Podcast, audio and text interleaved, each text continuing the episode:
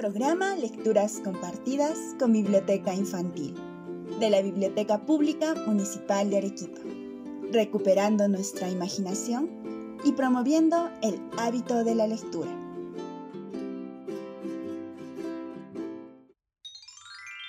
Hoy presentamos Entrevista a un vagabundo de Osvaldo Chanovi. Nació en Arequipa en 1953. Formó parte del grupo que editaba la revista Omnibus y más tarde Macho Cabrío. En el año 2012, el gobierno regional de Arequipa publicó su obra reunida Poesía y Prosa en la colección Biblioteca Arequipa Contemporáneos. En el año 2018, el Fondo de Cultura Económica y la Biblioteca Regional Mario Vargas Llosa publicaron su libro de poemas El motor de combustión interna.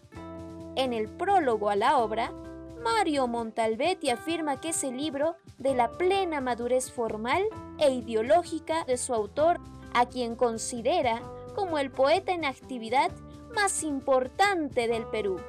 Su más reciente publicación de poemas titula Una doméstica impugnación del infinito. El cuento de hoy está basado en una entrevista a un vagabundo, escrito con el peculiar estilo de su autor. ¿Quieren saber de qué trata? Escuchemos las interesantes declaraciones del vagabundo, ofrecidas en una calle de un barrio residencial de la ciudad de Arequipa.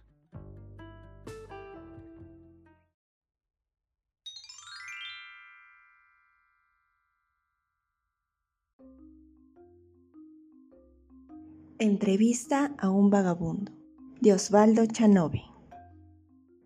Tomado de la edición de verano de Noticias de la Calle, el periódico más influyente en el ambiente de los vagabundos.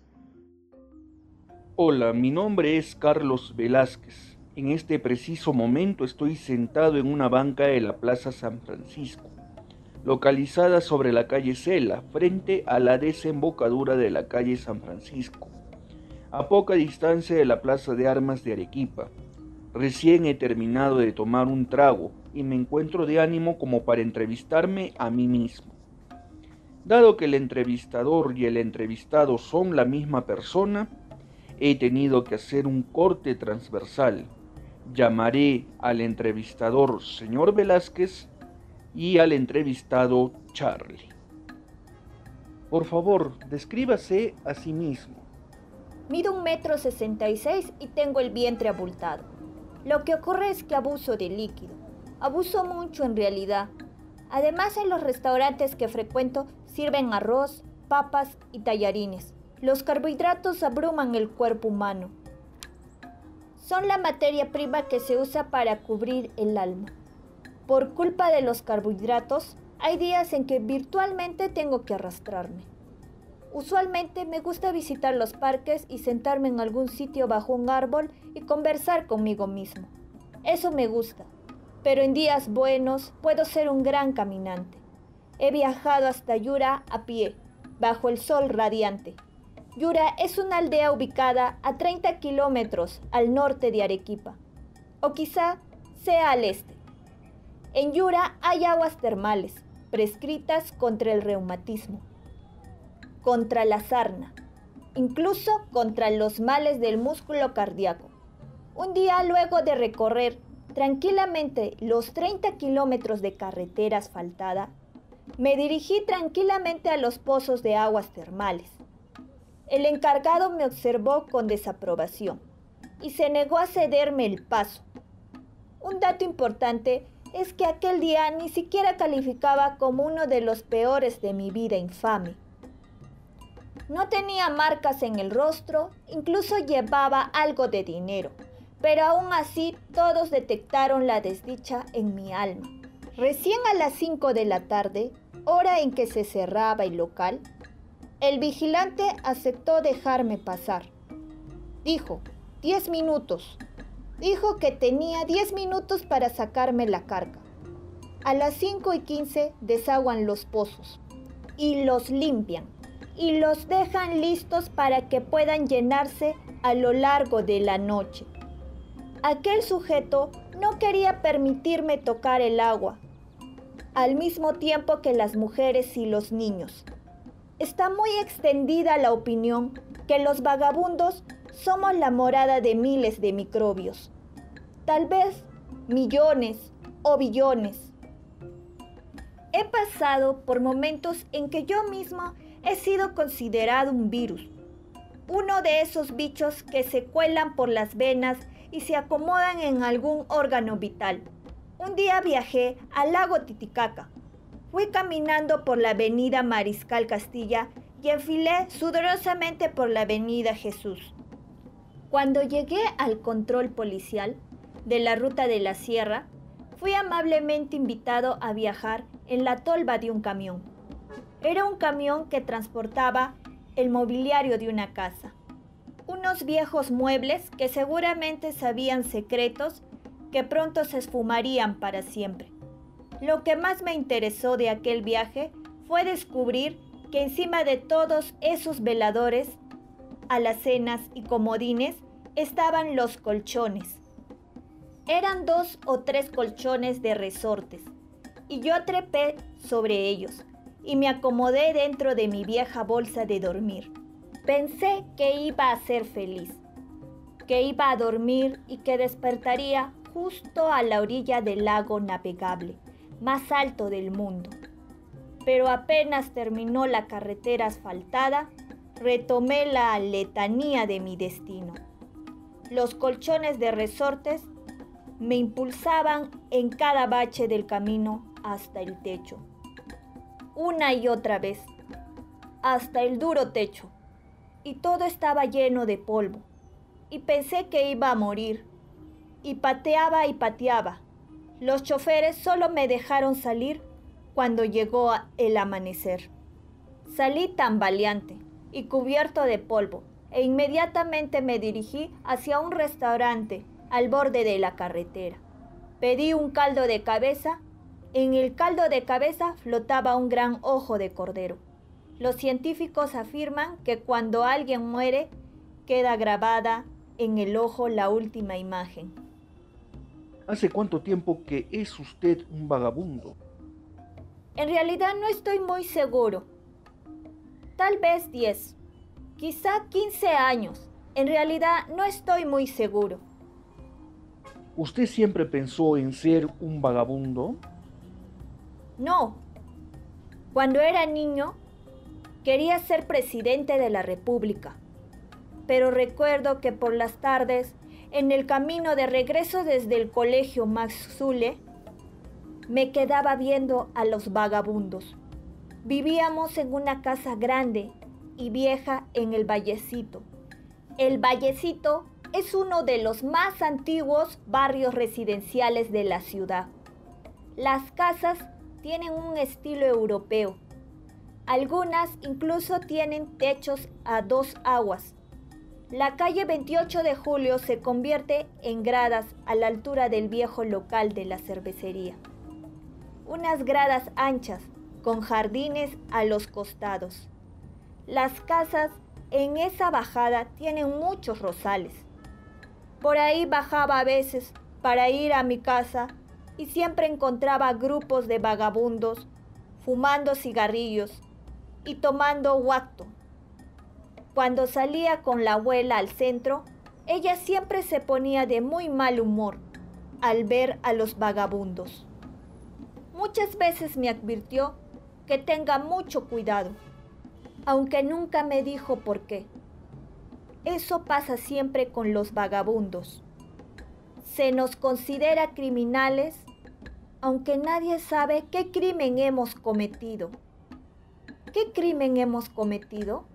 A ver, cuando yo era niño caminaba rápido cuando bajaba por esas gradas, solo mirando de reojo porque quería saber a qué se dedicaban, qué hacían y si estaban ocultando las huellas de sus crímenes. Había un viejo con el cabello muy largo y una gran barba que le llegaba hasta el pecho. Sus cejas eran espesas, y a veces miraba con unos ojos muy brillantes. Siempre lo veía leyendo algún periódico o escribiendo con un pequeño lápiz en una minúscula libreta. O simplemente estaba durmiendo.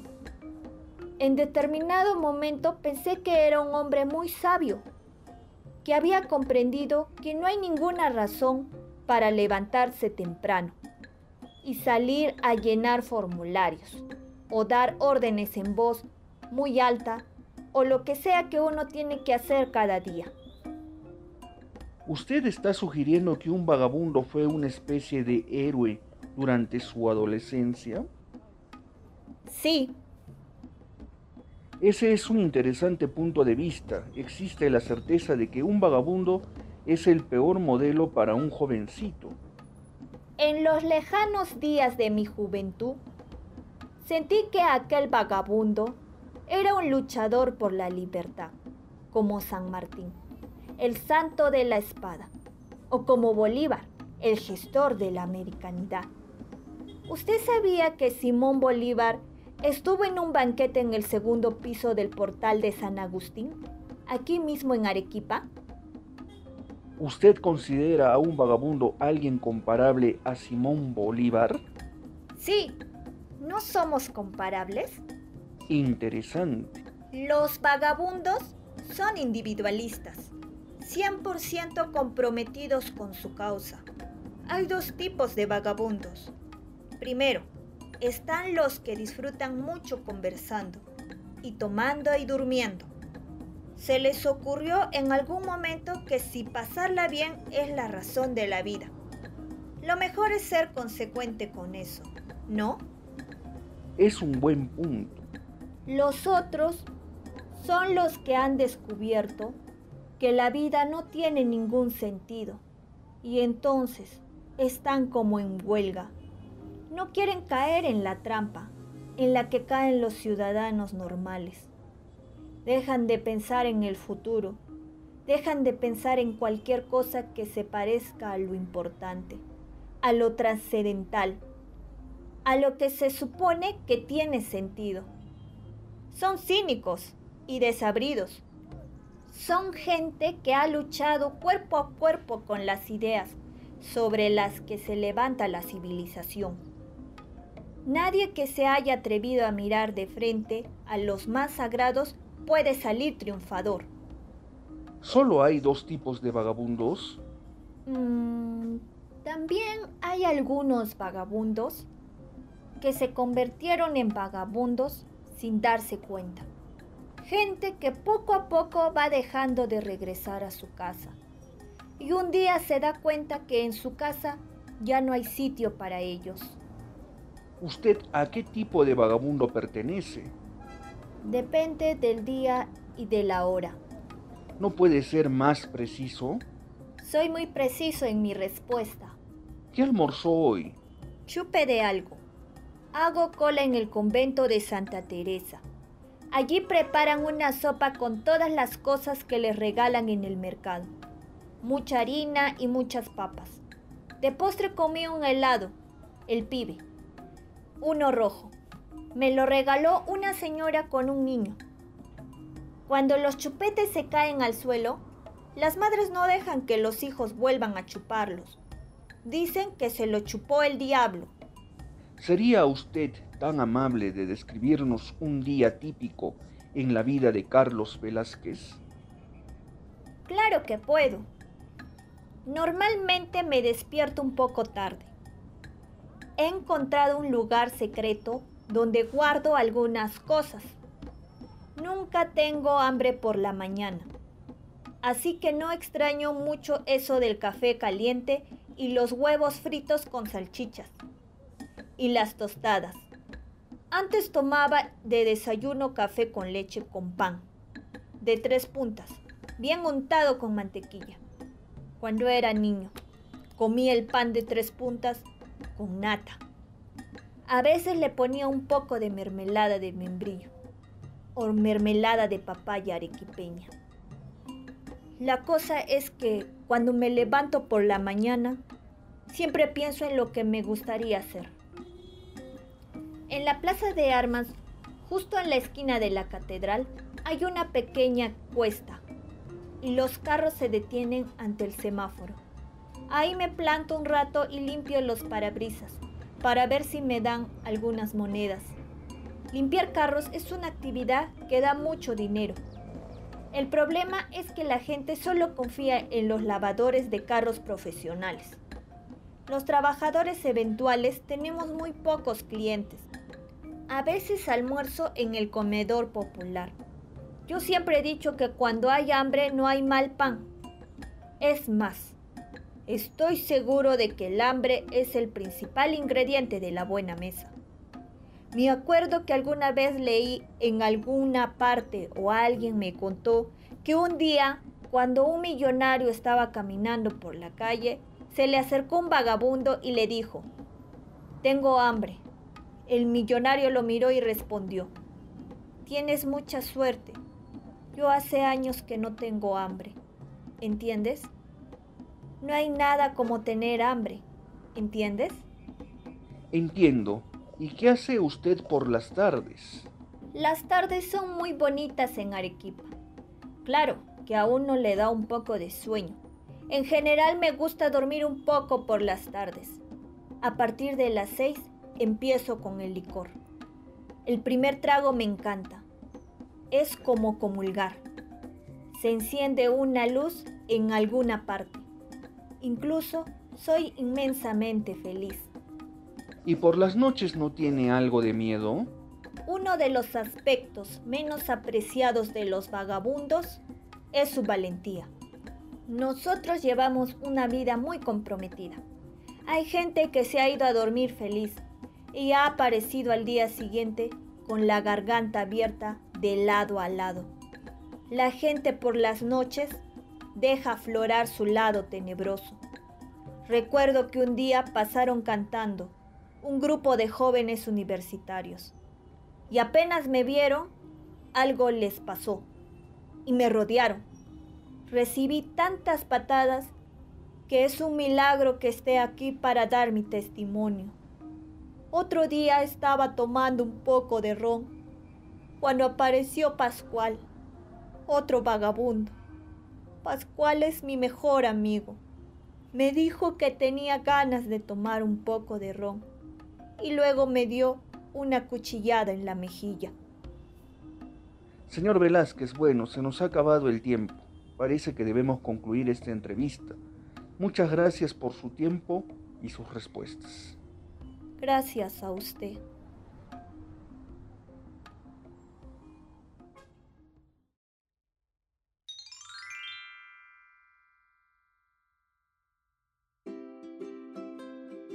¿Te causaron curiosidad algunas palabras que oíste en la narración? Aquí tienes el significado de algunas de ellas. Carga, arequipeñismo, suciedad adherida, acumulada hasta dormar una costra repugnante. Enfilar, tomar una determinada dirección para recorrer un camino. Huacto, arequipeñismo, cualquier licor fuerte y ordinario trascendental, que es muy significativo y tiene consecuencias muy importantes, más de lo que cabría esperar. Aflorar, aparecer o mostrarse algo oculto o interno, especialmente una cualidad o un estado de ánimo.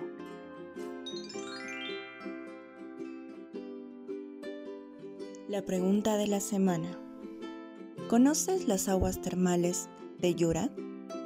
¿Sabes a cuántos kilómetros se encuentran de Arequipa?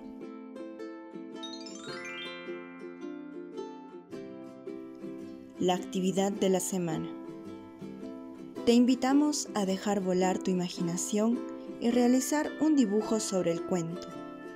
Compártelo con nosotros al correo biblioteca pública municipal gmail.com los trabajos serán expuestos en la página de Facebook de la Biblioteca Pública Municipal de Arequipa.